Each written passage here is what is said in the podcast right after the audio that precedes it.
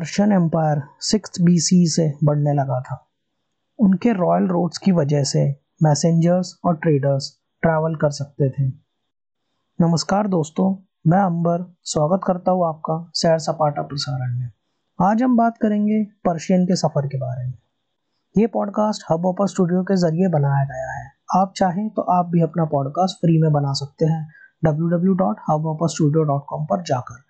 क्योंकि Hubhopper is India's leading podcast creation platform इसका link description में दिया गया है। पर्शियन आर्केमिनिड एम्पायर 550 बीसी में साइरस द ग्रेट ने बनाया था। इसे उस समय का वर्ल्ड का ग्रेटेस्ट एम्पायर माना जाता था।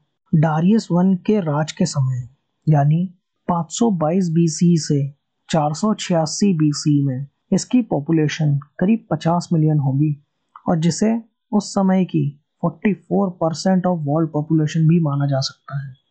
ये अंपायर ग्रीस से लेकर लीबिया और सेंट्रल एशिया तक फैला हुआ था।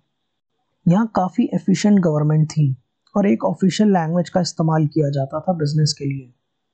आपको तो पता ही है कि ट्रैवल के लिए रोड्स की कनेक्टिविटी कितनी ज़रूरी है। इसीलिए कम्युनिकेशंस को और बढ़ाने के लिए डारियस वन ने कई सारे रोड्स बनवाए, जिस पर कुरियर्स आराम से ट्रैवल कर सके। रॉयल रोड्स इसी चीज़ के लिए बहुत मशहूर थे। ये रोड्स एजियन कोस्ट से होते हुए सूसा तक जाते थे। इसकी एक ब्रांच बेबीलोन से होते हुए सेंट्रल पर्शिया तक जाती थी और दूसरी सिल्क रोड से होते हुए चाइना तक। और इसकी एक ब्रांच परसेपोलिस तक भी जाती थी। साइरस का मानना था कि कोई भी ऑफिशियल मैसेजेस जल्द से जल्द राजा तक पहुँचना चाहिए। इसीलिए उन्होंने एक इम्पीरियल पोस्टल सर्विस स्टैब्लिश की। इस सर्विस में मैसेंजर्स को, यानी कुरियर्स को, अंगारियम कहा जाता था। ये लोग वेल ट्रेंड रहते थे। हर रोज़ कुरियर्स अपने घोड़ों के साथ अपना काम करते थे। इनके लिए 111 स्टेशंस भी बनवाए गए थे।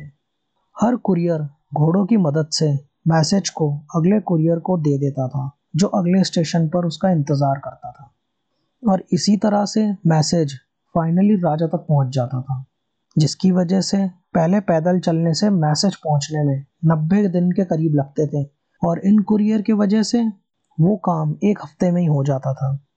हेरोडोटस जो कि ग्रीक हिस्टोरियन थे, उन्होंने कहा था कि there is nothing in the world that travel faster than these Persian couriers ये लाइंस न्यूयॉर्क के मेन पोस्ट ऑफ़िस पर लिखी गई है और आज भी इसे पढ़ा जाता है। सिर्फ़ कुरियर्स ही नहीं, इन रास्तों का इस्तेमाल मर्चेंट्स और ट्रेडर्स भी करते थे। डारियस वन ने कई सारे रोड साइड इंस भी बनवाए थे। इन रोड्स का इस्तेमाल ट्रूप्स भी करते थे, जो दुश्मनों से पर्शियन बाउंड्रीज की सुरक्षा करते थे। कई प्रीस्ट भी इन रास्तों का इस्तेमाल करते थे। ये रॉयल रोड ही आर्केमेडियन अंपायर की लाइफलाइन थे। चलिए, इसी के साथ मैं आज का ये एपिसोड यहीं खत्म करता हूँ। आशा करता हूँ कि ये आपको पसंद आया होगा। जुड़े रहिए अगले एपिसोड के लिए।